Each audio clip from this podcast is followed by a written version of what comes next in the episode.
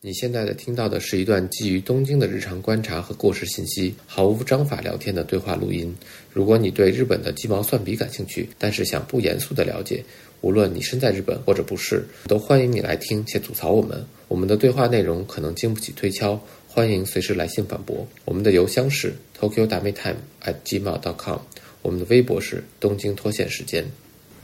好，现在可以开始录音了。好的，今天参与对话的主要人物有罗二，周三。莎莎，好的，我们来了一个嘉宾，欢迎啊，不用不用鼓掌， 来都来了我们那个露营的朋友，啊，露营的朋友是吗？对露营一起热爱露营的朋友，好的，对我们家现在还有好多的，刚才他们看到好多的露营的装备，还有我们家阳台上堆着一些柴火。好好不容易抓住你不露营的机会，来，今天来录一个播客。来自我介绍一下。好，啊我我叫莎莎，嗯、大概来日本今年是第五年，啊，第五年。嗯，第五年，然后我们今天要聊的是关于莎莎，呃，来东京，然后要马上搬出东京的故事。 对，其实就是因为他最近正好也在他的社交平台上更新了他的故事嘛，有狗的出现，可爱的狗的声音，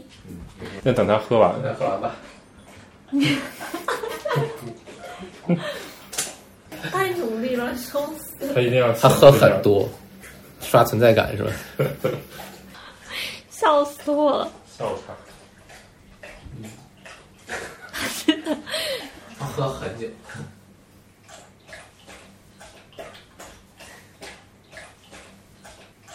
Happy slappy. 说明他真的很渴，我还以为他在划水。这个是我们的开场白，就是开场白就是对，然后我刚才说到哪儿？ 就是刚呃，就是莎莎最近她也在社交平台上更新了她的故事，所以我们就想跟她聊一下，因为我觉得她的这个故事其实是现在很多人大家都会考虑到的一个问题，可能不仅仅是我们住在东京的人会遇到的，其实你在国内也会遇到一样的问题。所以就是想逃离大城市，是吗？对然后他那天在群里发了，就是他要离开东京了，然后大家都在说：“妈的，真的不想在这个东京待下去。 这个要逼掉是吗？ Happy slappy. 我是前几天呃，在之前先发过一个是要卖房子的信息，然后呢，大家就觉得哦，我可能住现在住的地方不错，然后但是为什么要卖房子？然后过了几天，我又发了一条，发了一个是关于我要搬去福冈，就是我为什么要搬去福冈这么一个信息，一个挺长的一个文章，大家可以在推特或者小红书上找到。”然后就还挺多人看了你的文章来问你，是不是？对，挺多人，呃，他们会去评论，就是推特上也会有人评论，小红书也会有人评论说，哦，觉得有的人觉得呃不错，我们嗯搬去了，你选择了一个其他地方，然后可能也是他的一个想法，嗯，然后也有人，确实今天也有一个朋友跟我说，他是真的跟我想法一模一样，然后也是搬去了同样的一个地方，我觉得很有意思，但是也会有很多的质疑的声音，就是比如说你可能搬去那边可能会碰到一些什么问题啊、什么之类的，我觉得都会有。所以我们今天就来聊一聊你的这个先搬来东京，然后再搬出东京的这么一个过程。对，啊，这个搬来东京其实我觉得没有特别的什么很有意思的地方，因为我觉得对于很多呃外国人，不只是中国人，就是你来到日本、或者你对日本的的第一印象嗯对，嗯除非你是真的特别特别喜欢日本的文化，可能你会对日本的其他的什么，可能是京都啊或者什么地方有有一些感情。但是像我这种本来对日本文化并没有什么印象，只是觉得刚好哎要在日本做一些事情，嗯，然后所以可能东京就是你最方便的那个选择。对，可能是你唯一的选择，甚至于哦是,、是是对。尤其我们当时我是在做金融方面的东嗯西，所以其实你并没有其他选择，因为你还不只是你自己嘛，你还需要去在这里可能有有招人呐、然后包括东京是比较金融的中心了，所以我觉得这个并没有什么更多选择。嗯，所以当时来的时候，呃，选择东京是根本现在想可就是没有没有动脑子的一个对对对。对，完全没有去考虑过的一个问题。嗯然后只是在东京住了大概第三年还是第四年的时候吧，呃，就是因为碰到疫情的情况，所以也会有考虑说，哦，是不是一定要选择在东京这个地方？这是不是我唯一的一个选择？或者说是不是一个更好的选择？嗯，所以有了这么一想法。对，就是其实我们俩就是刚刚来日本的时候，也是就是丝毫没有动脑子吧，其实可以说是。应该很多人跟我一样吧，就是我选择的时候，我会觉得东京是大城市，然后你别的地方可能就是乡下的地方。 对不起，也没有诋毁别的城市的意思，但是，嗯，可能还有一个比较关键的因素就是你会比较恐惧，越是比较小的地方、不繁华的地越方，难融入。其实，对，就你可能在那边，你就会比在大城市更加的孤独，就会有这种感觉。所以，就算可能有想的机会，也会更倾向于选择我来了之后肯定是先去东京，绝对不会考虑别的地方。因为其实东京在日本的地位，我觉得就是其实还挺特殊的，因为你想很少有一个国家的一个城市的这个圈的人是这个国家的三分之一的人口，嗯嗯嗯， 就是日本一亿两千万人嘛，嗯，大概有三三千千八百万对对对，对将近四千万的人住在那，就相当于三分之一了。嗯嗯，你想，那这样的话，其他城市大城市再分一分，基本就是小地方就没都有没有什么人。对对对，所以我可能以前对日本其他的地方的印象，嗯就也是可能，呃，除了东京这一圈以外，其他地方基本都是乡下的那种、嗯那种感觉。对，包括你从国外刚来，可能语言方面是一个也是问题，然后所以可能大部分你会觉得哦，可能中国人也在这边啊，或者说你可能。讲英语啊，什么之类之类的，可能你去小的城市，可能生活上来讲，可能都会有些困难。嗯，基本就是，如果是外国人来到日本的话，也都是相当于聚集在大城市嘛。中国人街有韩国人街，有就是印度人街，就是大家都有自己的那个 community 在这个城市里面，所以就是也更加的比较怎么说，就是比如说当你想家了，你也可以去吃一个什么家乡对对菜对之类的，就是很方便。但是比如说，那这样的话，你再去一个稍微日本中型点或者小的城市，可能就没有那么多选择。嗯对，所以这个是我在之前就是搬去其他的地方，也是完全没有去想过这个事情。嗯嗯呃，而且当时我怎么讲，就是我搬到我其实刚来日本，刚来东京的时候，是在三田那边住，嗯，是港公区园那边吗？职工对哎对，然后当时是因为其实都不是我自己去租的房子，都是公司租了一个像社宅，就是宿舍一样。然后我们当时就开始办公啊，什么都在那边，所以当时其实就是对这东京没有任何的认知，然后只是觉得哦，东京这个地方，然后可能选了一个感觉还不错的地方，而且交通也比较方便呀，山手线上嘛，它比较方便。然后后来当我自己去租房子的时候，我就稍微有一点点考虑，就是我觉得哦，我希望住在一个也是比较方便，嗯，就是交通比较方便，然后呢各方面也不要太乱，嗯人也不要太多的一个地方。所以我当时是选择在那个目黑，就就是目黑的那个站哦目旁黑边站，嗯对站旁边，对，虽然那是品川区，对，当时 在那边租房子，大概住了一年多，然后之后觉得说，哦，好像外国人在在日本租房子其实是一个比较麻烦的事情，如果嗯，你有想审查，对，如果你想住一个比较好一点的房子，其实很难租到。对然后当时租那个慕黑的房子的时候，是提前一次性付了两年的房租，他才同意租给我。你更坎坷， 我还是第一次听到，第一次听到就是要付两年的房租他才肯租给你的。对对对，当时审查时候他说不租给我，原因是因为我们的公司感觉不是非常稳定，哦，但其实我当时公司的这个代表，然后其实我们公司的资本金当时，呃，嗯也还挺挺高嗯多的，对，就是至少买他的房子可能买几套都没有问题那种的。嗯但是他会觉得你可能做的行业啊，或者你是新公司啊，就不太稳定。嗯然后我就跟他商量，我说我可以先付你一年的房租，嗯然后因为他的合约不是两年，但是如果你一年之后要退房都可以嗯嘛，所以我说我可以付你一年的房租，这样你不用担心我一年之内可能付不起钱嗯呀、什么这个问题。然后他说你这个合约是两年，所以你如果愿意一次性付两年的房租，我我就就租给你给你。我说那我要是万一中间不住要想解约退怎么办呢？他说哦，那我可以把剩下钱退给你。哦，当然，这个日本人他是公司在租赁，就不是个人了，所以他也是最后把钱确实退给我了。哦，但是我后来在考虑事情，我觉得就是租房子真的在日本可能对于外国人来说是一个比较麻烦的事情，所以你可能想租一个你自己非常理想或者满意的房子，其实比较困难。所以后来我就买了现在的这个房子，在惠比寿，呃，对，在惠比寿。然后其实这个位置也是当时怎么说，就是我其实买房子，呃，最重要的事情其实就是位置，就是我觉得房子这个东西里面你可以装修，嗯甚至于说如果你是买了一户建，可能是房子不满意，你都可以拆了重嗯新盖呀、什么的。但是只有位置这个事情是你没有办法去、嗯去改变的一个事情，所以当时我。就就是一定要在这一个这个位置附近去买，嗯所以我这个房子买的时候就只看过这一套房子，啊，然后你就定了，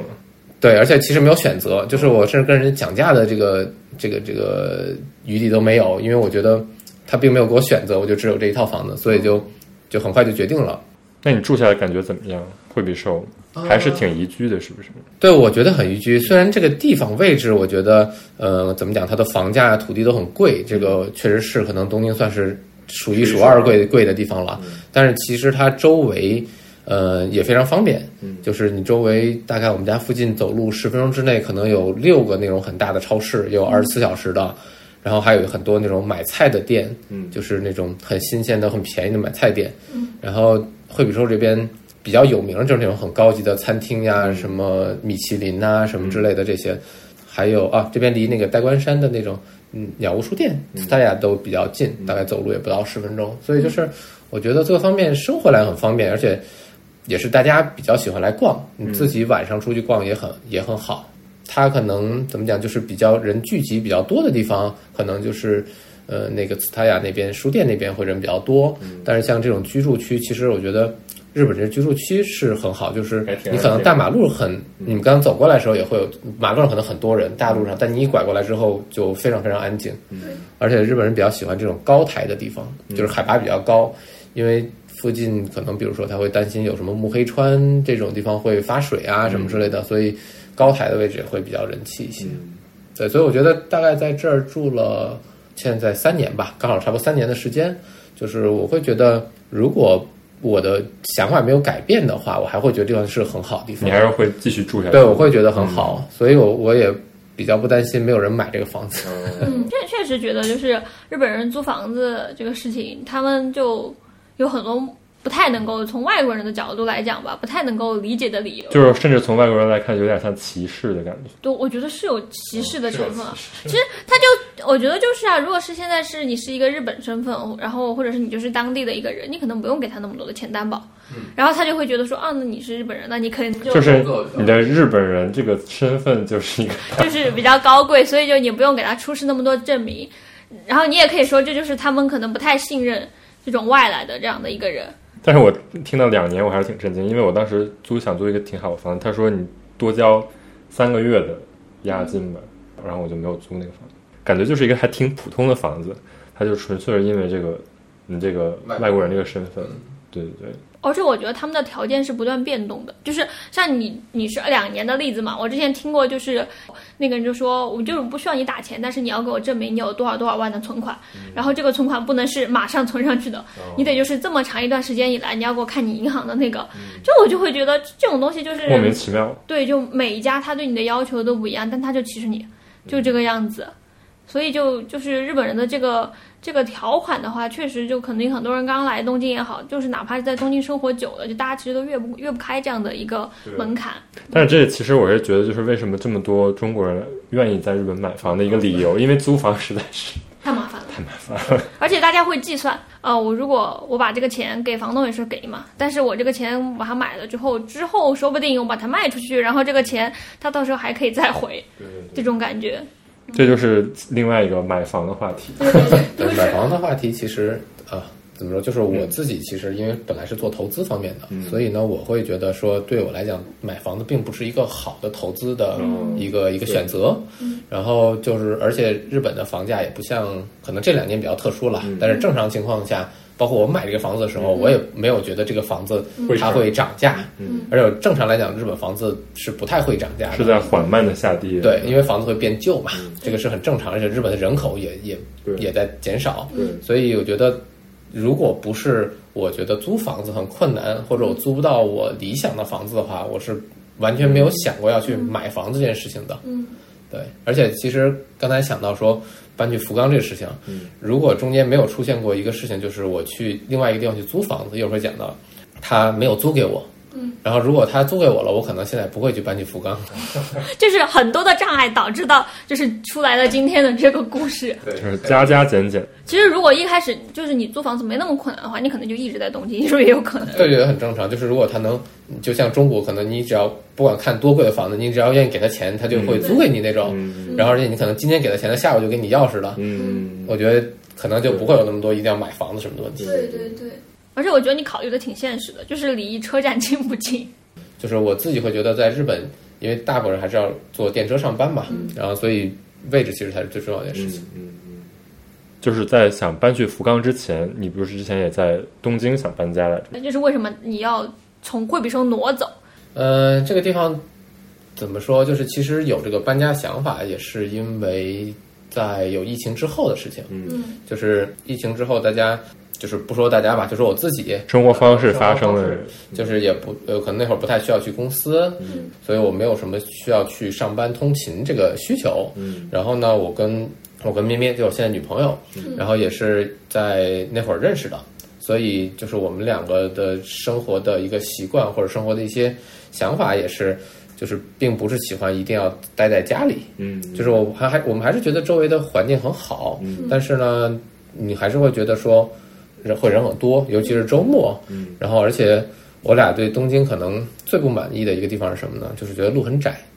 就是我们家门口路都还好不算窄了，但是你其实很多人行道，嗯然后。就是你两个人想要并排走路， 你不是不比较能麻烦走，对但是你会考虑，哦，是不是我挡到后面的骑自行车的人了呀？什么？基本上是。对，就是几乎是在东京是一定的选择。就是你走的时候一定要前后左右望一下，对，就是你一定要养成那个去照顾别人、考虑别人这个的一个对对对一个对一个这种习惯。然后还有就是，因为我去年年末回国，把我们家的一个狗带过来了。嗯，然后带狗回来呢，就发现一个问题，就是你想在这附近想遛个狗，嗯，也是一挺困难的事情。你会担心啊，突然这有个人，有个小朋嗯友，或者有个什么呃车呀什么之类的，都很费劲儿。然后另外还有，我觉得可能对我们来比较重要，是因为就是你现在可能上班不需要去坐车通勤，然后但是因为可能你带狗的时候，尤其我们家是一个比较大的狗，所以你出门都会要开车。嗯，然后我家现在呢，我们家楼下这个的停车位是从这个楼盖好，至今都没有人退过这个车位，就是因为日本的这个占了坑就不想再退了，对，因为日本的停车位是没有卖给你的，就公寓里都是呃要租的，所以他如果租了以后，只要他不退，你就永远都不会轮到你去、去租它。嗯所以我们就只能在附近找了一个离家可能走不了三四分钟的一个停车位。所以你每次出门回家，你都要去那个机械的车库去。去插卡、摁按钮，要等几分钟，它再开出来，然后你还要再去下车来把门关上，然后你就是每次从我们家车库开出来的时候，你都要等很久，要非常小心那人行道上有没有人过，然后有没有车。有一个车，但是你并不是很想去开它，就是你都会觉得说，就是这个其实可能你看起来说哦，可能三四分钟也并不是特别远的一个距离，但是真的让你每天可能都要去做的时候，你就会觉得这是一个会影响你心情的一个、嗯一个东西。确实，包括你说那个狗的问题，我对之前有个朋友也是，就是他养狗的时候，他们其实在日本养狗都是要去那个学校的对，因为他很怕就是那个狗就是走在那个路上，它就会去闻别人，会扑别人，嗯，然后就是这些这本来是一个狗的天性嘛，但是就是他们在那个学校里就是说，就是要升抑制升班儿嘛，然后就是班儿的等级比较高的那个狗都是就是说他们比较镇定的那种，嗯，就是。就是抑抑制狗的欲望，对， 就是。但是怎么说呢？就是说这是一个平衡，但是就是在日本，就是他们做的还挺，就是说所有的狗都一定要是这样的。那那挺厉害的。 这就是我们出去遛狗的时候，就会发现，你知道那个别人的楼，这种 mansion 或者什么楼的旁边，就贴张纸说嗯狗不要在这儿尿尿。啊、它是涩谷区什么保健所什么的提醒说，建议狗不要在尽可能不要在外面上大小便，尽可能。 对，尽可能。对，然后我就觉得说，这个狗那它狗的要概念就是在这家样里的。吗？就是要培养狗在家里的意识。 对，我觉得就是可能这个地方，就这种地方对人来讲也不是很舒服，可能对狗来讲也不是很舒服。嗯对所以后来我们就想说啊，这个怎么讲？我们可以去考虑搬去其他地方。是然后你留不住我，我就走。就是虽然这个地方有它很好的地方吧，但是可能并不一定适合我们。对，所以我们觉得说啊，那我们去考虑一下其他的地方。嗯呃，我们当时的想法就是，因为我们自己可能对于东京的什么大的商场呀这些东西，就是特别消费的地方，并没有很高的需求。但是我们比较喜欢去周围大自然一些的地方去玩儿。然后所以像露营啊这种事情，就是尤其是在这个疫情之后嘛，就是但是我觉得在住在东京，你想去想去露营，可能开车一两个小时，基本上还是有两个找找到很多地方。对，可能是最基本的吧。嗯你一个小时之内几乎是不太可能。对，一个小时基本上不太可能。对然后我们想说搬稍微远一点。这样的话就是离自然和城市有个平衡这种对感对觉。对对，是我的。感觉也是疫情之后很多日本人的一个选择。对，日本很很多人就是有移住到周边的城市嘛，嗯所以我们就找了周边的这几个什么神奈川呀、嗯什么千叶呀这几个，甚至于说我们都考虑了再往远什么静冈哦，对之类的，跳山梨跳过了奇遇，啊，奇遇没有东西吧？ Happy slappy. 但是我们有看过那个吏部偷鸡。啊，多奇啊，再对往对奇，再奇再上往一点。对，我觉得，因为我们很喜欢 Tokiki 里面，觉得很好玩，很多可以玩的东西，每年都会去很多次。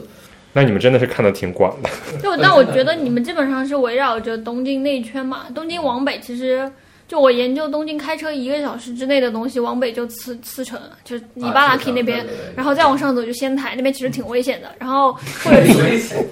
或者去或者去千叶，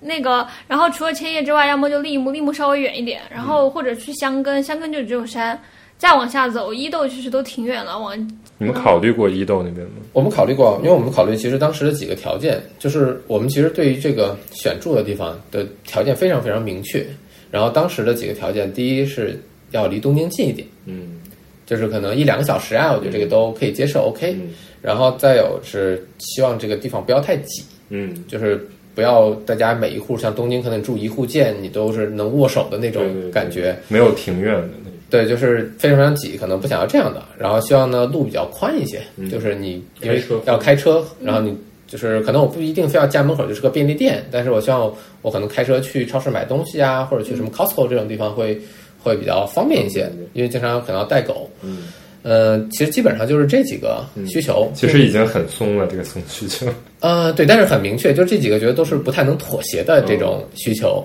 但你不是这个中间条件是离东京要近嘛，所以你那时候还是想着就是得跟东京扯上关系，虽然我住的远了一点。因为当时对其他地方并没有什么了解嘛，就是你嗯，可能我没有想说哦，离大阪近或者离什么其他就地是方，根本没有这个概念。对，没有这概念。嗯，对，可能你去过那些地方，可能我都去玩过或者什么样，但是你对这城市没有什么概念，因为你没有在那边住，你就只是觉得、哦，这是一个城市，嗯而你觉得很多城市，其实我觉得日本大部分城市差不多。对，真的挺像的。都差不多，旁边是 IKEA 旁边是商店街，什么什么这些生活区，开的百惠差不多，开的便利店也长一样。吃的东西一样。对，所以我们觉得说，当时并没有考虑说要离开东京比较远的地方，觉得也是东京比较熟悉嘛，而且东京你就是你想要东西，它其实肯定都有。对如果东京没有，其他地方也不可能有这个这些东西。所以当时绕这几个去找，当时可能离得最接近、最接近要去搬的地方就是湘南那边。嗯，也是一个非常人气的地就方。镰仓、江之岛那一带往下走嘛，对对往对，下当豆时子找的啊是豆子的旁边，然后当时有一个有一个公司就是自己去收了一些，还是自己盖了一些那种房子，然后然后再做了装修一下对，做装修，做嗯那种比较现代化的那种装修，什么水泥加木头啊什么之类嗯的，就是觉得挺挺好的。然后当时设计很好，我们就说打算去搬那儿，然后当时是申请了那个地方，也去看了，去申请了，然后结果没有租给我，是租的，是吗？租的租的哦租的。你们当时就想，就是这个房子就是不还不卖，然后嗯就是在那边再租一对个。对，就当 second house 这样的，哦就是一个不一定。如果觉得那边不好，我还有机会可以回、嗯回东京嘛。就是我觉一得周可能，比如说有一半时间在那儿啊。对对对对，可能你偶尔需要的时候你回来之类就可以。嗯所以当时那边没有租给我，所以为什么呀？嗯，没有任何日本理由嗯公司不会告诉你原因的，他只是告诉你说哦，审查没有通过。没有说就是因为你这是外国籍，所以我们不给嘛。但他没没有有啊如果是这样，他就会说歧视了。这也不是因为国籍的问题啊，就是我感觉呃，我觉得不是，而且那会儿我也是永住哦，哎，我记得我应该那会儿是永住，所以其实就任何条件对他们来讲，他们都不为所动，所以他就不租。对，而且甚至就甚至说我跟他说，我能不能考虑一下，就是多给你一些房租，嗯，又是类似这样老办法，而且因为我不是有养狗嘛，嗯然后我会担心你是不是担心我狗什么破坏，我可以多给你押金，嗯对吧？如果你破坏了，你你就从我押金扣就好了，我觉得这都很合理。对，但是他就觉得没有，他觉得呃我也实在是想不出任何原因，然后他也说他没有办法告诉我任何原因。然后我我去后来写了一封很长很长的一个一个信，嗯，就是跟你他还讲做了说，这么多的努力，对，你就是他拒绝我之后嘛，我就写了一个很长一个信，去说服他，是说我我就是你可不可以多么考虑我们诚心去的谈一下这个事情？就是我可以用各种其他的这种方式去保证你不会，嗯，你不会有什么损失啊嗯什么之类的问题。他压根就没有回我。哇，你都已经够积极了，都已经做到这步了。对对对，然后我就我就放弃了。然后所以后来其实我有考虑说，如果实在租不行，在湘南那边如果是买房子。也可以考虑啦，就是嗯我虽然觉得那边买房并不是一个很好的选择，是因为我我自己因为是做投资，我就比较担心这种资产可能会砸在我手里这个问题。嗯，就是我觉得出手可能会不太好出手，因为我当时买东京房子，我会觉得说啊，反正这是很将好的来位置，是有需求的，所以对我只要想卖，我就能卖掉，只是稍微贵一点，便宜点。嗯，但那个地方可能你真的是你可能到波动比较大，转手会很对很难，嗯，所以就也没有买。但是当时确实也去了好多次，甚至我俩从东京骑车骑到那边，骑到湘南五十公里单 程，就是骑往返一百公里，就是想看一下，去去那边想知道那边生活怎么样，因为你可能你在那边生活可能会骑车嘛，对，开车可能只是一个方式，但是你还是要有不同的方式。对，可能你会骑车去海边呀、什么之类的。后来我们觉得啊，那个地方真的，虽然它离东京对我们来讲已经挺远的了，嗯但是其实呃那边的路也很窄，嗯，然后他们大家之间其实也住的还蛮近的，那嗯些房子都很挤，所以我觉得就如果租，我觉得我会可以试一试，可能一年两年。但是如果真的，我觉得如果买了这个地方，我觉得可能我会后悔。啊，对豆子我正好上上周去玩过，然后就那边就我在呃叶山，你知道吗？那边嗯哦有一个近代文学，哦对，那个那个文学馆下面就是一大片巨大的海岸，然后大家都在下面躺着，就那个地方就感觉就是很多嗯是感觉不错，但是就是从东京过去，感觉蛮多人住那儿的。但是怎么很挤说很微妙而且对人人很多，那个路是很窄的，对对对。就确实它有东京就可能大家喜欢的因素，比如说海啊，然后可能稍微休闲一点，然后比较便利，就是其实你坐电车还是可以，就是一个两多小小时上一两个多嗯小时，对。然后关键是你知道吗？我在那边，我因为我那天晚上回去晚了，我就打车。然后其实像东京不是推行那个打车软件嘛，那种哦打车软件去的地方他们就不生效，但是在豆子你是打得到的，所哦以就觉得那边应该住的人挺多嗯的，对，确实有你说的，就是比较挤。真的我觉得周末人真的真的很真的没有办法，就是有点像我感觉就像我住在现在这儿，就是我周末我就我们俩就不愿意出门儿，啊，怪不得你们我俩周末都不愿意出门儿，我俩周末都在家。嗯，然后我俩周末要么就去很远的地方，嗯，然后要么我们就在家待着哦，因为我们觉得出门儿你就很多人，因为是个要像旅游景点这么一对，我们个，刚才过来那边不就是有个什么是网红咖啡店吗？嗯，对，就排巨长的队，就是那个 很新的那排了个，好啊像大概有我五知十道个人的我都感觉能估在计那知里。道那天。就是惠比寿，就是就是不住在东京的人都是会想来的，就是到冬周末的时候，大家都过来观光是吗？结果就是反而住在一个最人气的地方。但是我是觉得确实有这个因素啊，如果你住在豆子，可能真的就也不会天天去豆子的海岸了。嗯，对，就是你会，尤其你周末肯定不愿意去，对对因为你会觉得都是人，你可能平时平日的时候你可能会会去了，嗯，对，所以后来我们就，呃，整个中东京这一圈，然后包括千叶也去嗯了，然后千叶什么木更津啊，什么那边其实，呃，离东京也不算远，嗯，但是想想其实你来一趟东京，就是中间堵车不说对，然后你开车可能你也要考虑，会考虑一下高速的费用，嗯往返可能两三千不止吧，对至少对至少三四而且三四千可能是啊要而且首都高不是感觉每次都挺恐怖。对对对，首都高真的很难开，就是我们真的，所以我觉得那边，而且那边其实也比较怎么讲，就可能比较乡下吧。我觉得比较，我判断比较乡下的那个感觉就是，你只要到了晚上，可能七点钟以后，嗯，你就基本上路上看不到什么人了。嗯，基本上这样，可能一些吃饭的地方里面会有人坐着，但是你在街上应该不太会能看到人。嗯，是的，是的，我上次这样的感觉，我上次去差不多六七点钟就嗯黑的，整个路上都黑了，因为天黑了就没人了。然后你就觉得，哎，这些人大家都在哪儿？然后就在那个就是车站附近就会有嗯一条小街，就其实挺萧萧索的，从某种程度上因来为其讲实。那些地方也基本上都是老年人了，年轻人基本上都会去、去一些其他大的城市，尤其是这些这些地方人可能都来东京了。对，对，可能就是因为那个地方它还是依托的中东京生存的吧，所以就可能都市圈嘛，比如说东京都市圈旁边的那些小的城市，最后最繁华的其实还是东京。这么，所以这么听了一圈下来，就是你的找房经历也是非常坎坷。 对啊，所以就是所为以为什么突然就突然就一下子从东京搬到福冈，要不要先说一下福冈的位置？就需要说吗？离东京呃，一千公里，千公一里，千一千一千公里，然后但是很多朋友听说我要搬去福冈，说啊那个地方不是有核辐射的地方吗？我跟福岛，跟福岛混起来了。因为可能很多中国人对这个没有什么概念了，就是就是东京其实离福岛很近，嗯但是福冈其实离福岛大概有一千两百还是一千五百公里吧， 就是很远很远。就是很远，这么解释的话，在地图上看，就是东京跟上海拉一条直线，它的终点就是福冈。哦，对，差不多是这个样子。那你可以想象，就是说跟呃从地球的那个纬度上去看，就一条平线上去看嘛，最接近北纬三十度的其实应该算福冈那边比东京还要接近，东京还在更上面的位北一置，些然后福岛在更上面，对，福岛在更上面，嗯所以这是两个福，但是对，都都是幸福的，但是但是不是但他们不是一家，对，而且福冈就是其实是出了名的，在日本算是宜居的都市圈。就是怎么说，气候首先是一方面，还有的一方面就是大家都知道，就是九州盛产帅哥美女，啊，对，据说是，但是福冈人都不高，我哦们就觉得都就是都都挺矮的，对，不管男女都挺 矮的， 好像是有这么回事儿。怎么然后还有就是它离韩国特别近哦，它跟釜山是隔海相望的。相当近？而且就釜山的话，我之前查过。三小时快船，就你在疫情之前，你你就外国人也可以拿着护照，它是有护照，就是你可以直接拿着护照登哦船，啊然后你你还是要签证， 就是你得上去，它就还是有那种检小型的海关，我理解是吧？就是你上了釜山之后，你不是进关吗？它就那边可以帮你检验，所以它那边是完全通航的。啊，我有看到那个，因为听说我去福冈嘛，然后我看到有人给我留言说，他们当时玩的非常疯的时候住福冈，就是周末周五下班坐飞机去韩国去剪头发，太爽了！往返只要五百人民币。你一下声音都变，对的，因为因为我之前就是看看演唱会的时候，然后我就会发现那些韩国人其实蛮喜欢去福冈那边看演唱会的。然后哦，很多韩国人从从韩国去嘛，对，他从韩韩国的那些呃歌手什么的，他从很那个韩国过来，然后福冈那边就会有很多追星的人，就是那些可能福冈当地的人，他们会经常往韩国跑，就是因为太近了，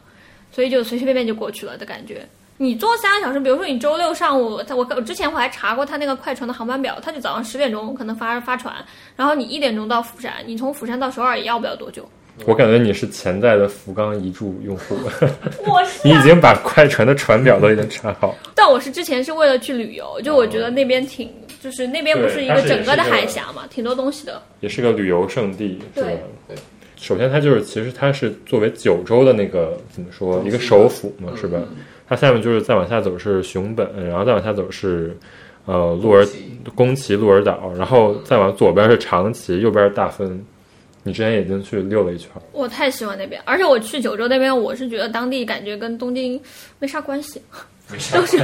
都是日本，但是就感觉有点自成一国。然后我去查了一下，就是大分那边，大分那边之前有个国叫丰后什么什么国，应该是这个国。然后那边现在还留着，就是有一些街道它就会叫丰后国的什么资料馆，就是会有这种，就是好像在以前日本没有就是搞成现在的这样的一种以东京为中心的国家之前，它其实九州那地方。地方的这种郡嘛，对，就是自己占据一个国家，所以九州就那一块嘛，它相当于一个，它是相当于一个半岛嘛，类类似的。它其实跟那个本岛其实基本没有联系，就是在门司港那边有一个对桥有一个可以桥连过去。那桥很短，嗯，那个地方就是以前像马关条约的时候，他们坐着船也是先到的那边。然后九州那边有一个典型的，我当时去九州的时候，他们有一个小的山，就是有点圆，在应该是在九州最南端，就你把它想象是一个小型的富士，然后那个富士的名字在当地叫做萨摩富士。就是他们其实就是模仿着富士，然后给自己的这个山取了一个名字，嗯但是就有点像是我这个国上面我们也有一个富士山，然后它的名字叫萨摩富士，所以就是就感觉特别的自成一体。九州那个地方，就是说福冈这个城市吧，其实在跟东京比起来，它体量是完全不一样对。的东京圈有三千八百万人，嗯，福冈一一百六十 万，好爽！对，很少。一百六十万人在中国一个县都不到的感觉。为什么突然就是决定要去嗯这么一个差别很大的地方？对，就是其实福冈我在考虑就是确定搬去之前，我记得我在二零一六年就来日本之前就来玩的时候去过一次福冈，嗯，然后当时对福冈的一个唯一的印象就是他哦们这个地方为什么街上全都是饭店，都是餐厅，嗯是就是你觉得这个地方不是应该有些其他东西吗？为什么它这个大街上就全都是吃饭的地方？对，嗯就觉得很夸张的那个那种多。嗯，然后当时我对日本也没有什么概念嘛，就觉得对这城市就是就是一个吃的非常非常多，嗯然后很好吃的一个地方。然后后来呢，我们今年我跟咩咩今年去了三次九州，嗯，然后第一次去九州是因为年末的时候，有朋友说我们一块儿开车去玩儿，嗯然后我们就去了一趟九州。嗯，把九州整个都转了一圈儿，就一直呃转到鹿儿岛这嗯边，就都转了一圈儿。当时环在岛游，对环岛，当时就只在福冈待了一天，嗯，日本城市都差不多。嗯福冈是好吃一点儿，嗯但是但是你那个福冈的什么九州拉面到处也都能吃到，对吧？反而是觉得乡下有很多地方很好玩、很好吃，我们就更多是在九州其他的乡下在玩。嗯然后后来第二次去呢，是因为有一个车友，他是住在横滨，但是他因为工作的话，他在福冈就买了一个房子。嗯然后他当时跟我们说，他在福冈的一个岛上面买了一个房子，在那儿买了一个，他是买的是一个别公墅寓的感觉，呃，还不是别墅，他买的是一个 mansion，、就是一个公寓。嗯然后我就没有什么概念，他说他说可以来找他玩儿，我们说哎，那我觉得我觉得九州挺好的嘛，然后他说我可以带你们去周围的一些地方露营啊，什么去玩儿的地方，我们觉得哎，那我们就去，所以我们就又开车去了一趟，嗯，就第一天就到了他家的那个住的这个岛，嗯就是后来我买房子这个地方叫 Island City，嗯，直接被种草了，对，直接被种草 了，就很有意思。就是他呢是当时买这个房子，是因为他去了一个朋友家，也是在这个岛上的朋友家，连续种草，第二天就去买了这个房子。感觉会安利更多的人一样。对，然后第二天就买这房子，这个岛感觉是有个黑有洞活，力是吧？对，有点奇怪，有点意思。然后我们就是去了他家，然后他家是在在那个这个岛上中央有个很大的中央公园儿，嗯嗯，他在中央公园旁边的一个积水盖的一个公寓，嗯，然后那公寓是二零一九年吧，也也挺新的，然后公寓大概有那个房子有九九十多平，然后我觉得这个最吸引我们的是那个他那房子有个特别特别大的一个阳台，哦，就那个阳台在上面都可以摆孩子的那种游泳池什么之类这样的这感觉，那不就是小庭院的感觉吗？对啊对，但是是一个在高层上的阳台，对，非常非常大。然后我刚才今天刚好在看那边的那个就是塔楼，然后发现他们的塔楼甚至于三十几层、四十几层，他们也有超大的阳台。就是这个岛上的房子好像几乎就是每一家都是有那种特别大阳台这样的一个、一个感觉。嗯，然后而且发现这个地方，嗯、怎么讲？这个整个岛因为是他们在二零零几年提之后填的一个人工的岛，对，所以它整个的规划就做得非常的好。非常的现代，对，非常现代，而且我觉得有一个有一点可能是最吸引我们的是，它这岛上没有一个电线杆儿，哦，就这点其实在日本非常少见。那它这个是规划用电的时候，它就有注意对，到这个一定要在比较早在期规划的时时候就做好了，所以它把地线电线都埋在地上了。哦，原来对，但是日本因为是土地私有私有制的问题嘛，所以你现在想去埋这个电线杆儿是非常非常困难的。嗯对就日本你也要有。经过所有人家的同意才可以。对对，日本也有些地方在做这个事情，但是几乎我觉得不太可很难能。进对，可能要上百年能不能做完都不知道。然后这个岛上就是完全完全没有一个电线杆儿，然后路都非常的宽，嗯，整个的规划都做得非常好，嗯就是你生活区啊、什么商业啊、居住啊，所有的地方。所以我们当时在那儿待了几天之后，就去研究在这个岛上有什么地方可可以以去买住房，可以去买房也好，或者租也好。才几天的时间，大概两天吧，就就去研究这个事情了哦。然后当时是打算说，哎，他们，嗯，就是如果有公寓可以去养这个大型犬的话，我们就打算在上面就是可能租一个公寓之类的。但后来发现这个岛上好像好像是没有的，就是所有的公寓都不能养大型犬，所以就那就只能去找这种一户建的这种房子。所以说，当时第一个是计划说在那边可能要盖一个房子，因为他们还有一些土地在在出售，嗯，就是有开发商从国家买了土地，然后再给它分开，分成一个一个区，然后去去卖给你，然后他会帮你盖房子啊什么，你可以自己设计。然后，但是因为我们比较想买的那个土地，他们预计可能大概在两三年之后才会去真正去出售吗出售，对，所以我们就先打算考虑说，就可能买一个现成的呃那已种经中等建好呀了的对建好的房子，嗯，嗯所以这个买房子，我觉得房子我们可以一会儿之后再说啦。但是我们觉得这个决定就是在两三天之内对，两三下天的之。内。我记得回来的时候，咩咩发了一个小红书，说我们在就我们去福冈九州玩儿，什么很好玩儿。然后我们在下我在下面就会回了一个，我说我们搬去福冈吧。然后他说好的，直接就同意了。对，然后 对，然后我们就真的搬去了，就那样。对，我还记得你们那个时候不是跑到福冈去玩嘛，然后当时我们在群里聊的时候，大家不就提到嘛，然后说去福冈可以租房子啊什么的，而且现在大家也流行嘛，就陡然就变成了后来你们去福冈买房子。对对，福冈买房子，这是也是我刚才说比较无奈的选择嘛。就是如果能租的话，我还是会选择去去租一个房子。只是目前情况或者日本情况是这样，就是我就说可能想租一个比较满意房子，还是对比较比较困难。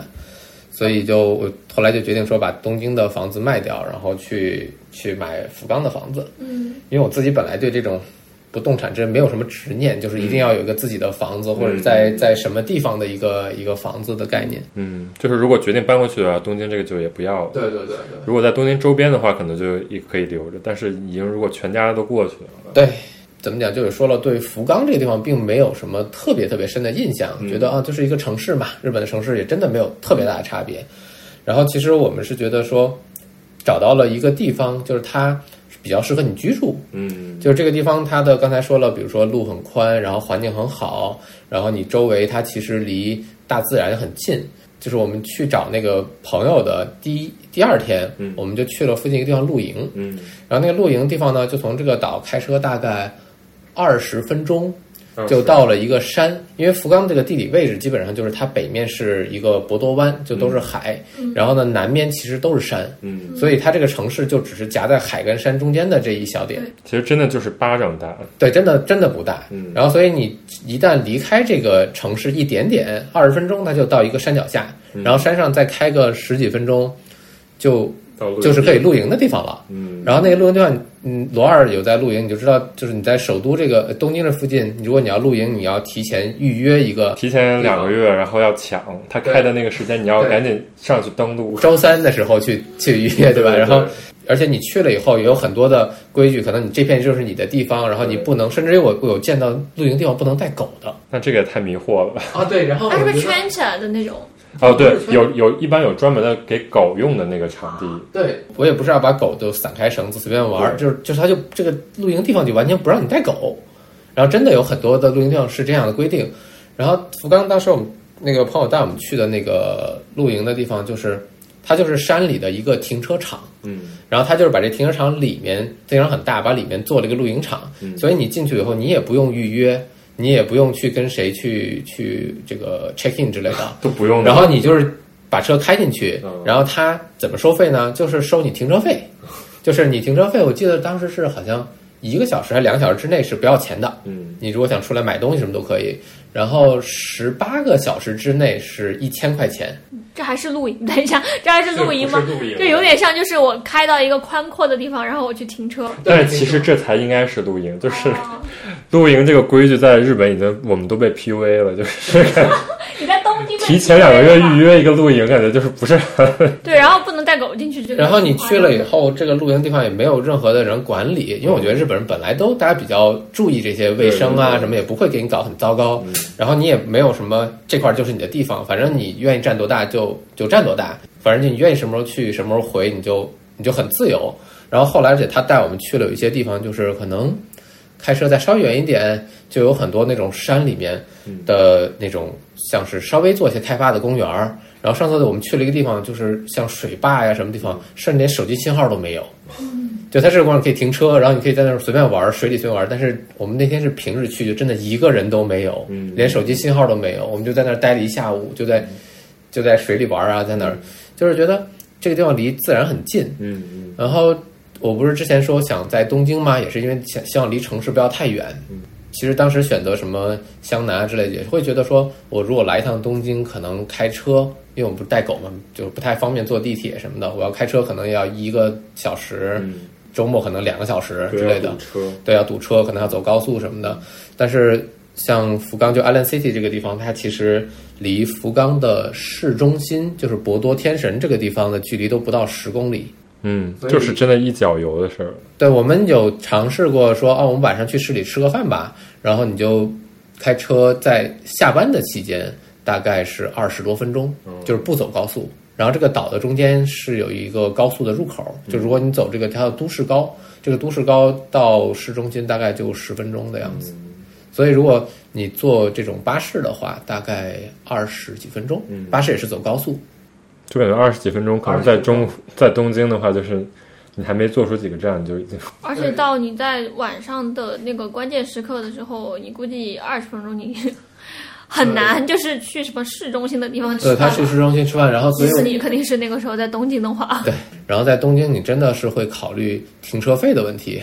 就是因为有那种超贵的地方，东京可能最便宜的停车费就是路边儿的那个地方停车位，什么商场可能六百日元一小时，一千的也有，一千也挺正常的。然后我们家附近有特夸张的是十分钟五百块，就是就是它就是专门就是知道你有这个需求，它就会涨价。对，就是这也很正常嘛，因为你一个小时一千块也是有人会去停，所以所以我们觉得在东京吃饭确实，你开车确实是要考会考虑这个问题，你不会说哦我就把车停在那儿，然后去逛上几个小时什么的。嗯，然后我们在福冈的朋友带我们去，就发现福冈市中心有大把的停车场，都是一小时只要一百 块。然后，而且从晚上吃饭那会儿，如果你去吃饭的时候去停，嗯然后可能你说不定喝了个酒，然后你哪怕想第二天早上再来取车，嗯也只要三五百块钱。嗯嗯嗯，就是都跟东京不是一个对，就完全不是一个个概念，所以我们会觉得说，我吃饭可能对，就花几几千块钱，我停车费要也要花几千块钱，就觉得很奇怪，就觉得已经失去平衡了。对对，觉得不太舒服。嗯，然后后来我们在福冈市里面，就是不是之前说福冈吃的东西特别特别多嘛？然后我们这回就有在福冈里真的市里面去去吃饭。我们发现一个很有意思的事情，就是我们到福冈街上转的时候，然后咩咩就一直在说啊，这个店怎么这么漂亮？嗯就是我们发现福冈的这些店面设计都做得非常非常的好，嗯比如他们有一些特点就是窗户玻璃都特别特别大，嗯就是嗯有的店可能就是一块大的窗户，嗯然后这样的不管是什么，可能理发店也好啊，或者什么餐厅啊，就做成很就是很现代化的设计。嗯然后也发现是因为他们年轻人特别多，嗯，所以年轻人会喜欢这种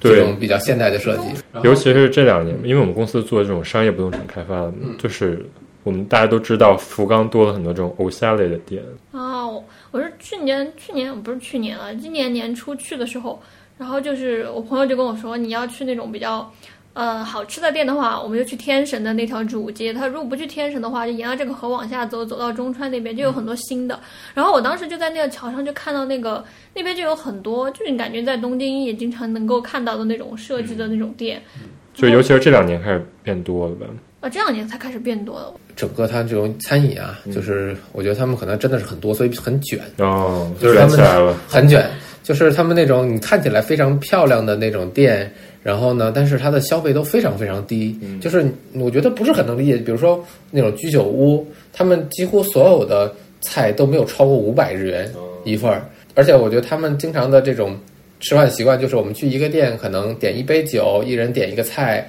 然后喝完换下一家店。然后我们有一天晚上去了三家店，嗯，然后每家店基本大家每个人就是花一千日元左哦右，一千多日元，所以一共可能三家店花了一个人没有五千日元，天哪，这个感觉不可想象的便宜。但是这个这个确实也是跟刚才你说的是连起来，因为它城市和自然的平衡就是做的比较近，就是九州这一片嘛，它就是在日本也属于就是农产品丰对，盛我觉的得东西很丰富。海鲜也非常丰富，就比如说在长崎、宫崎盛产海鲜，然后鹿儿岛什么熊本盛产猪肉、鸡肉，然后好一点的超市基本上都会写的是熊本的呀，或者说鹿儿岛的蔬菜。所以就是它其实就是因为有它背靠这么多资源嘛，因为其实日本做这个餐饮业，它很多更多考虑就是这种食材的原料价格，占这个食材本身，比如说百分之二嗯十或者三十。还有一个就是刚才我们也说了嘛，就是它的那个整个的消费水平低了之后，它其实怎么说，它的那个劳动力嗯，不过他们还是劳动力会比较便宜了。人件费会比较低。呃对对对，他们比如说一般像什么餐厅的那种阿鲁拜斗，就是打工的，嗯大概可能就欧八百洲九百那种之类的800一小时。对对对，就是所以整个的成本就相当于跟东京就是下了一个那个对对量，级。我觉得就是它有点像，就是有点像四川，但是其实像我们家。的那些小地方，就我们家没有没有在成都那边，但是在成都那边小地方，我们就是越小的县城，就是美食会越卷。原因不是因为就是大家真的想去卷其他人，因为我们家里也有人做就是开店的，他们开店的。就是开店的那个最先开始的那种想法，只是说我可以比你做的更好吃，然后这就是卷。一个非常自然的想法，对，但是他为什么会有这种想法啊？你你就是有这种想法，他不一定说啊，我真的就是那种我要去赚钱，我要去做这个。甚至就是我们家之前有人做美食，他就会觉得我手艺很好，但是如果你要非要让我每天为了生计去赚这个钱，我不乐意做了，我现在马上关店。但是我就只是凭着说，我觉得今天吃了这个店，这这个店做的东西简直就不会做的东西，所以我就会去做。所以他反而是这种想法，就是因为在四川那个地方，虽然就是生活成本。盛产对，嗯也是食材是一个原因，还有一个就是生活成本没那么高。嗯其实大家每天的注意力就在我今天怎么吃的更开心。对，所以我觉得九州是不是也有这种感觉？ 我觉得九州是有的啦，就是这个我因为在小红书上不是发了这个东西嘛，然后会有人在下面给我留言，然后就说他们觉得这个九州这个地方实在是，就是对吃这方面真的是，因为大家其实并没有那么忙，然后这个城市又不是很大，嗯所以大家就是你下班之后就会一定会去去吃吃喝喝，而且吃吃喝喝其实成本并没有很高，对然后你在市区里面租房子也也不贵，所以你收入可能是比东京要要少一些是肯定了，但是你租房子比较便宜，你吃东西比较便宜，变成听说这是就是是日本企业的一个一个黑洞，很多公司可能派了员工。去福冈去出差，然后出差个可能几个月一一两年之后，这个员工就不愿意回东京了，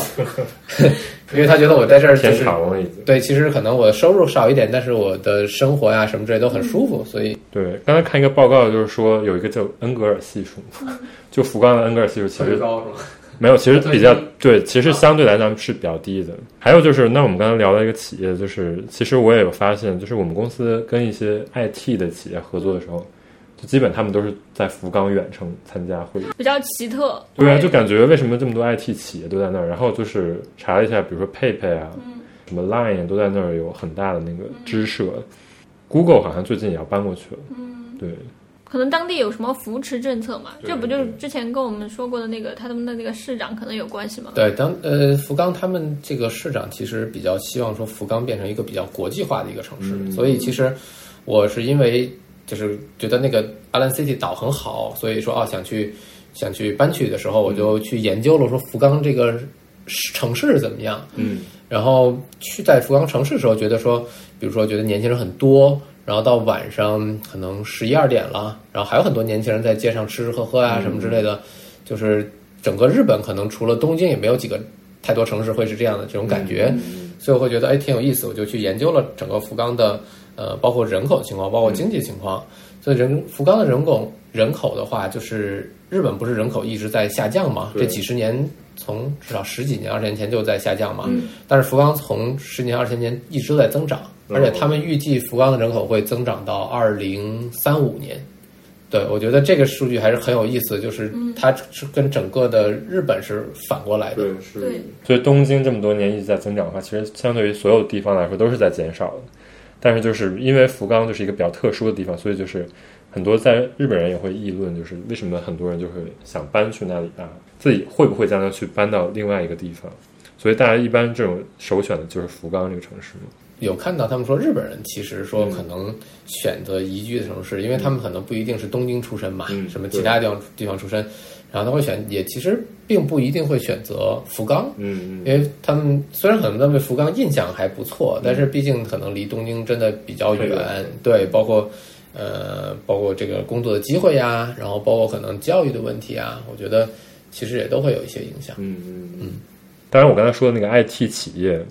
其中一个战略嘛对，其中一个战略就是他想打造出来这种对他们有要想去吸引外国人，对因为他们觉得说日本的人口就这么多，或者大家比较固定，所以他们会吸引，比如你像我这样的，就是我不是日本人，我也没有觉得日本哪个地方是是我老家什么这个问题，所以其实可能我去其他地方并没有那么大的障碍。嗯然后我看就是他，因为这个市长其实一零年他就上任了嘛，其实已经十多年前了。然后他可能在这十年当中，就会比如说在这个地方这些这个地方生活的这种家庭，然后小孩子，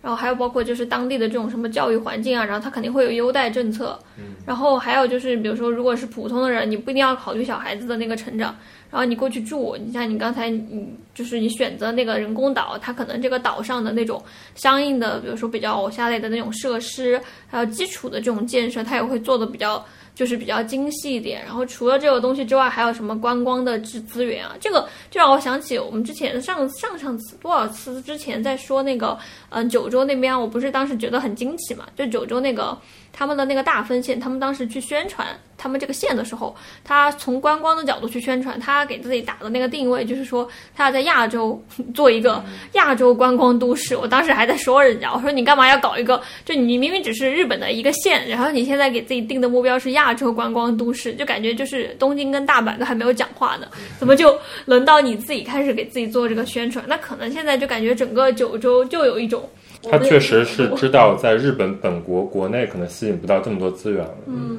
但是因为它的独特的地理位置，因为它在中国、韩国对对嗯和日本大本岛之间，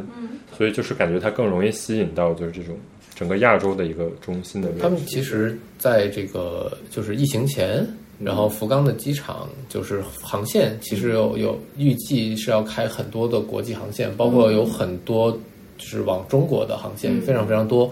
然后，而且刚才忘记说，说福冈这个地方很有意思，就是它的机场就在市中心，对，就是刚才说那个博多天神是福冈最市中心的地方，然后这个机场离博多就只有几分钟，大家都是坐公交车去的。对对然后甚至于我那朋友他不是也住在岛上吗？没有，他骑自行车去的。对，骑自行车去机场，感觉是最近在上海听到的新闻。笑死了。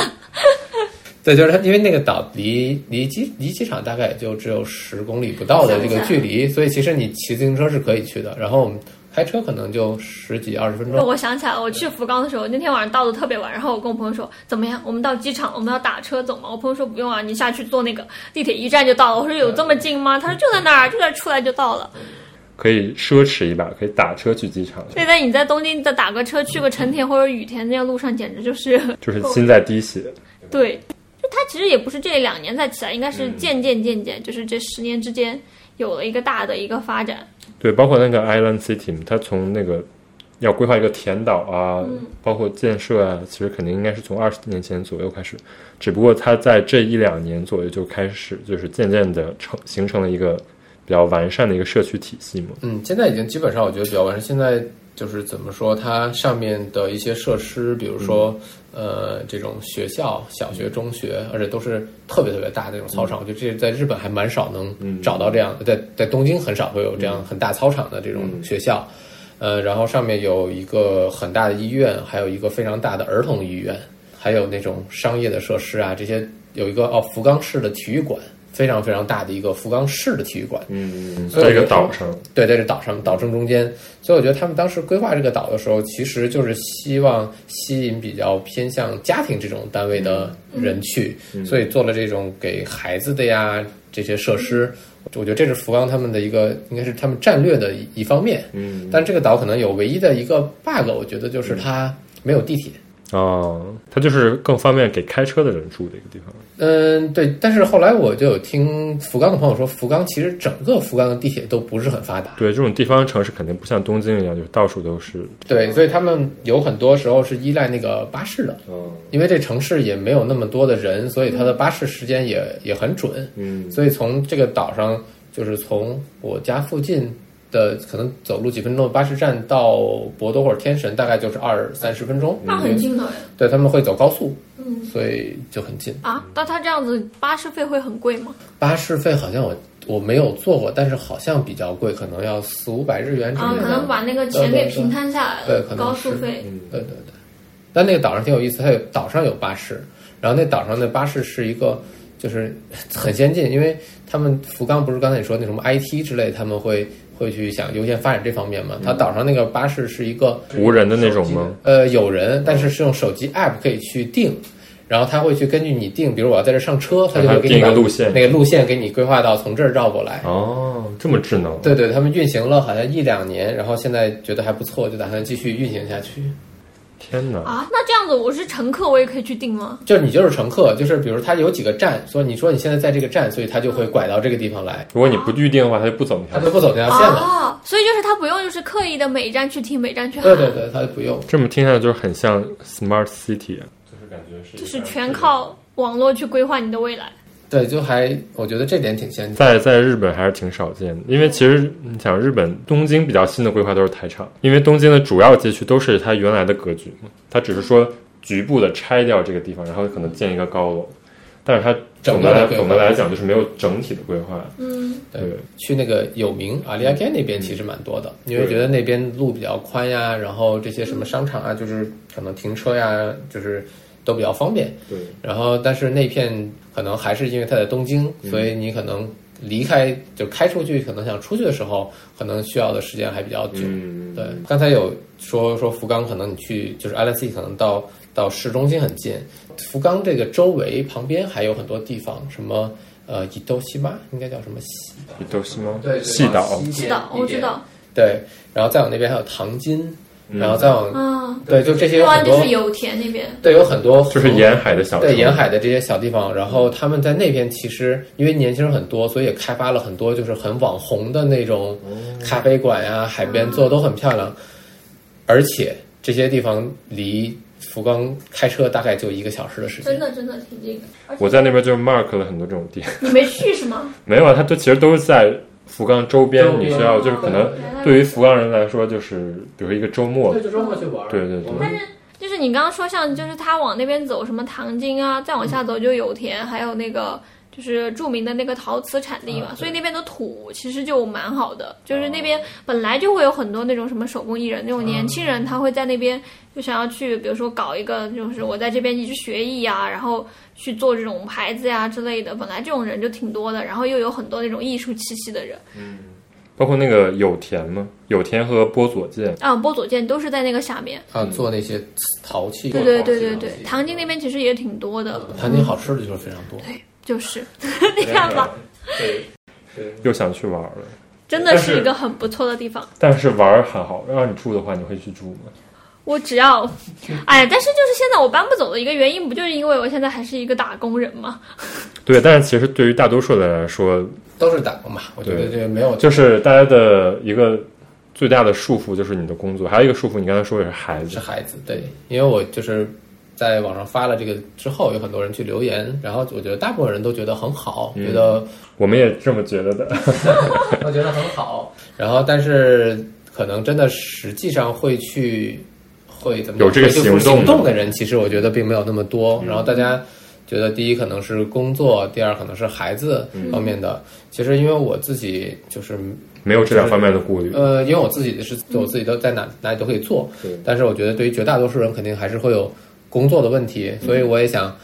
就是想了解，比如大家，我有问说大家，比如说你们工作如果想换去福冈，可能你比如机会可能不一定有那么多，但是是不是你还是可以找到一工作？嗯，然后如果你可以找到一工作的话，它可能没有东京这么高的薪水，嗯可能它会少一些。然后像我今天聊有一个也是从川口搬到了那个呃就是岛上的一个，就是一个网友什么，对一个网友，算是在东京旁边，对对对嗯，就算首都圈吧。然后，嗯，他搬去，他说他因为是做 IT 之类的，嗯然后所以搬去那边的话，他可能，呃，就是接的项目的这个收入可能会少百分之十到二十。嗯然后，但是他觉得他在那边可以买一个很大的房子，嗯，花半价，呃，甚至于可能都不到半价，嗯买个很好的房子，然后呢。因为他买的是那个最高最高的那个塔楼，嗯就是整个九州最高的一个塔楼，朝南的朝，所以旁边就是有又看山又看海什么，他就觉得很舒服。所以他觉得，即便我收入可能少了一些，但是我房子便宜一些，而且我可能日常的开销什么的也也会便宜一些嘛，会少一些。所以他觉得可能他觉得是挺好的选择，但我不知道是不是所有的人都会觉得说，这是一个值得的。对，值得去这么去做的一个事情。刚才看了一个房子，一百平米，然后每平米五十万日元，就基本是东京的三分之一了。对啊。然后就是，如果是，但我觉得啊每个人他可能就是牵绊的东西都不一样。就是我觉得，如果是在国外的外国人，相对来说其实已经没有就是你在这个地方本土长大的这种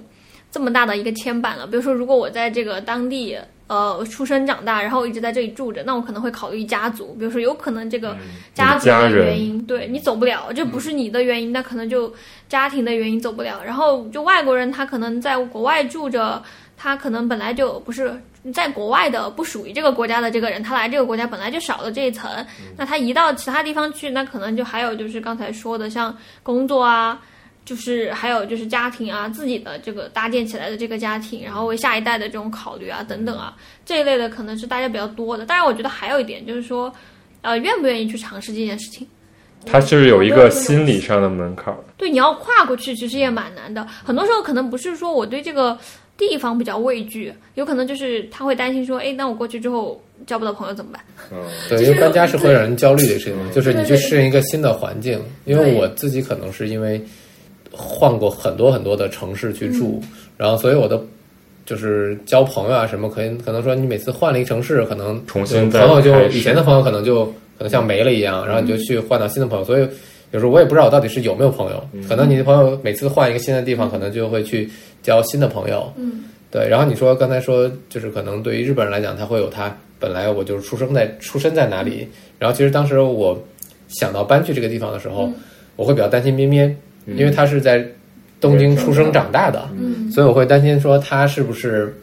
会觉得哦，你搬去那么远的一个地方，就对日本来讲这也是很远的一个、嗯一个地方了。对，但是他很高兴，就是嗯他觉得、哎那地方特别好，因为他觉得跟我们的生活方式来讲是非常的嗯搭配的。嗯，对，所以他就很高兴一块儿搬过去。嗯，我在东京认识一个理发师，然后其实大概在三年之前吧，就是我一直去他那剪头发，然后这个姑娘呢，她就一直很喜欢剪头发，所以她在就是工作的时候呢，她就没有选择去读大学，她就直接就进了那种理发专门学校，然后就一直出来。然后在我认识她的时候，她其实已经做到那种东京就是元素比较有名的那种店的店长了。我当时认识她的时候，我在想，这姑娘她以后这么年轻就这样子，她以后会不会就是更加厉害？结果她就就是做了一个让我觉得比较惊呆的决定，就她这一年的时候，今年她搬到冲绳那边的一个小岛上面了，还不是本岛，有一个岛叫西表岛，嗯，她就有很自然的一个岛。对，然后他在那个岛上晒出来的照片就是在岛上种地。 他在二零二零年的时候，他就频繁的，二零一九年他开始，他就他就跟你差不多，他就每天就是我看他隔一个月他就会去西表岛住一段时间，然后那段时间就是一直过去旅游。然后今年他就晒了一个 ins，就是说我现在做了一个决定，我要住到西表岛去，然后我把东京的手续全部都退掉了，然后就搬过去之后，我就看他他之后就有更啊，他在西表岛把自己的狗带过去了，然后租了一个巨大的一个房子，然后在岛在他就在岛上的那种餐厅给人家打工就端盘子，然后他觉得他每天就跟他觉得他自己过得特快乐，就真的不剪头发了，他他还是剪的，他就是给当地的人感觉就是会在那种田间，然后他说我今天就搞搞一个这种什么呃西表岛美发沙美发沙龙，类似于这种，我今天就二十四小时，可能八小时在这里，岛上的人都可以过来剪哦，就是有那种岛上的什么就是那种老婆婆啊，她就会去给人家剪头发，就搞这种，我觉得她好自由 的感觉。就是这个选择，就是这两年日本人好像其实大家也会有这种想法，这就疫情。嗯，我觉得这种情况其实我后来想想，就是可能对于在日本来说啊，就因为我觉得日本本来这个地方就比较大家比较适合躺平。比较松散，对，如果你真的想要去特别特别努努力，想要去赚很多很多钱，其实你并没有不会像中国有那么好的机会。嗯而且你唯一有机会地儿可能就是东京东京，对吧？所以我觉得，如果你真的想要去想要走这条路，就是对事业这方面或者赚钱非常非常有追求的话，我觉得你肯定不适合去选择福冈这样的地方。嗯，就是除了东京，也没有其他第二城市可以去选。嗯，但是我觉得可能是不是对于绝大多数人，他可能并不是这样的追求。对，然后那你可能，我觉得选择一个其他的城市，可能不是东京，然后你可能会得到更多的东西。但是我是觉得你说的这个才是真的说到点儿上，因为你让很多人去选择你的未来不要卷，其实这是一个挺难选择的，就是因为大家都是卷出来的。嗯，就是说，其实就是我们谈的这种移住的情况，其实国内其实可能现在大家不是开头也说嘛，大家也会考虑说我要不要离开对上海。其实好多人离不开上海的，有一个原因不就是因为我们没有办法，如果在真的在这个城市可能会更好，但是这是一个就是什么？客观的情况吧。一个不确定的事情，对对吧？对对对，但是我觉得上海就是中国的城市，可能跟日本还差别很大，因为我觉得可能从生活的品质来说，嗯你上海可能跟其他地方真的可能差别很大很大。嗯嗯但是我觉得，我觉得我在日本是完全感受不到这个。对，可能你可能你去一个非常乡下的地方，可能有大差嗯别。但是我觉得我从东京搬去福冈，我并没有觉得你的生活品质是下降了，嗯，是对就是你需要的就是比如说。一些像什么你需要的一线的品牌呀、什么，如果你真的去消费的话，它也是有。然后我自己可能，嗯，像什么啊，就去 Apple Store 这种，然后包括我自己开 Tesla，然后这些店也都是有的。所以你需要的东西其实它并不比东京差。而且那边你不是还说有就是大使馆的那个叫什么？对中国什么中国的它的领事馆，对然后美国、韩国，然后这些其实它都有，嗯，就是它其实是一个很中心型的一个地方城市。嗯你就是算说你在那边想来东京，就是真的一小时就飞过来。对，然后我当时不是买这那个福冈的房子的话，然后那个就是中介，嗯，然后我当时说我是不是还去福冈去签约什么的？他说没事，我来东京嗯给你签，因为他刚好东京有事儿，他就就可能早上对来了，然后来办完事儿，然后就又飞回去了。而真且厉害因为他的市，你想他的机场就在市中心，所以你嗯五分你钟去 哪儿？对，跟跟打的 一样，就就是坐可个飞能机，可能比你坐新干线去大阪还要真的真的真的，对于中国人来讲，其实它不是位置是介于就是东京跟上海的中间的位置嘛，所以它飞到上海大概一个多小时，嗯然后飞到广州，呃，现在没有直飞广州，但是有飞香港或者是深圳的，大概也是大概三个多小时吧。他飞首尔，我觉得好像也就一个多小时。所以我经常查去韩国的航班，得位置很近。福冈去韩国是特别近的。那天边边有跟我说，他朋友就是为了省钱，然后坐那种夜行的巴士，从东京坐到福冈，然后去坐飞机去去韩国。对，那个超便那个便宜， 对对，那个超便宜，真的是。 但你知道吗？就是最近中国不是那个什么萧敬腾嘛，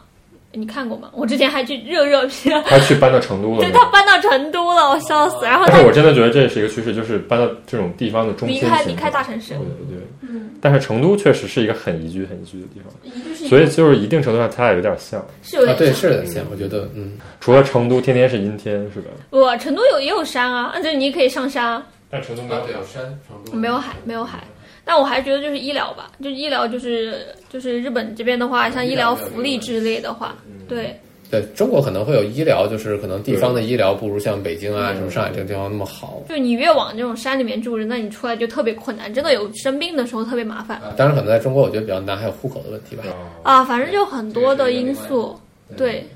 但是其实我觉得日本它之所以它有这么好的这个，就是福冈会提供这么好的一个条件，其实还是因为就是东京长年以来它是占据一个非常优势的一个地位嘛，所以福冈它肯定制定战略的时候，它肯定会要有一些差别化，嗯，比如说你刚才说吸引这种，比如说做 IT 的，比如说这种外国人比较多的企业啊，包括它做这种，比如把房子做的更加宜居啊。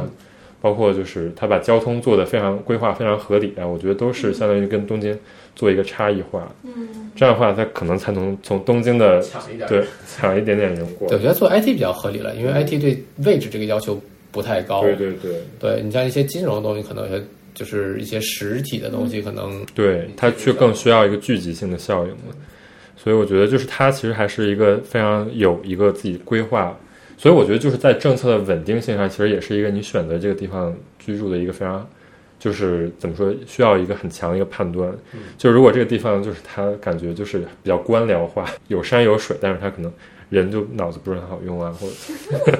但是我是觉得福冈就是给你给人感觉它是一个很光明的一个未来的感觉。你可以去看看那个福冈市长，因为他有写两本书，关于他怎么就是要经营这个城市，然后包括怎么去打造福冈这个这个这个地方，挺有意思。对，但是我是觉得，就是这个是一个很重要的一个，就是怎么说，你在这个地方住的一个，你要判断一个东西。但像你在中国之前，比如说这个地方的市长很好啊，那肯定对这个城市的影响也是是非常大的。当然，就是在日本其实不一样的话，就是他其实他一直都是选这个地方当地的出身的这个人，所以他们其实会对自己家乡的那个怎么说，有感情。对有有更强烈的感情啊，包括制定政策更加的清晰什么的。嗯，他更加了解嘛，就是比较知道这个地方的人，大家可能需要什么样的一个内容。然后他们也是就是需要当地人来支持他们，所以就是形成了一个比较互利的一个关系。那我觉得他人少可能也有关系的。你要是福冈也有一千多万人的话，那估计对啊，就是你要平衡很多资源的问题。是吧所以我就是很难啊。当时说这东西的时候，就住在福冈的朋友说，他其实他之前可能在福冈住，后来来东京工作呀什么的，待了十年，又回福冈了。然后他就特别不想去宣传福冈，因为他觉得我如果宣传了这个地方，然后就就他这地方就没那么好哦了。 悄悄的不宣传，啊，但其实我也觉得说，福冈当然如果有这么很多很多人的话，他也没有办法是现在这个样子。啊嗯，但是我还是觉得说，其实真的会去选择去做这个事情，可能并没有那么多人。对对，对嗯，还是需很需要一个你的生活方式的一个转变，我是觉得，包括态度的。 我觉得可以，大家先去福冈旅一下游，得欢去旅游，可因以为先去体验一对下。机场很方便。 包括现在不是很流行那个两据点生活嘛，就是嗯你真的就是可能不是说常住在那个地方。现在其实福冈多了很多叫 Not Hotel，就多了这种服务，就是你可以在那儿，就是相当于你一年的你买了这个房子，你可能你一年只能用它三分之一的时间。啊，然后你三分之二就当成旅馆，就把它，对那挺好的。对对对，就是感觉就是日本在这种地方城市上，它做这种差异化还是非常的厉害。那那我觉得福冈很适合，因为你在福冈的市中心，然后你有个就是你比如租，哪怕是什么 Airbnb，可能对租上三个月，你根本也连厨房都不需要，嗯，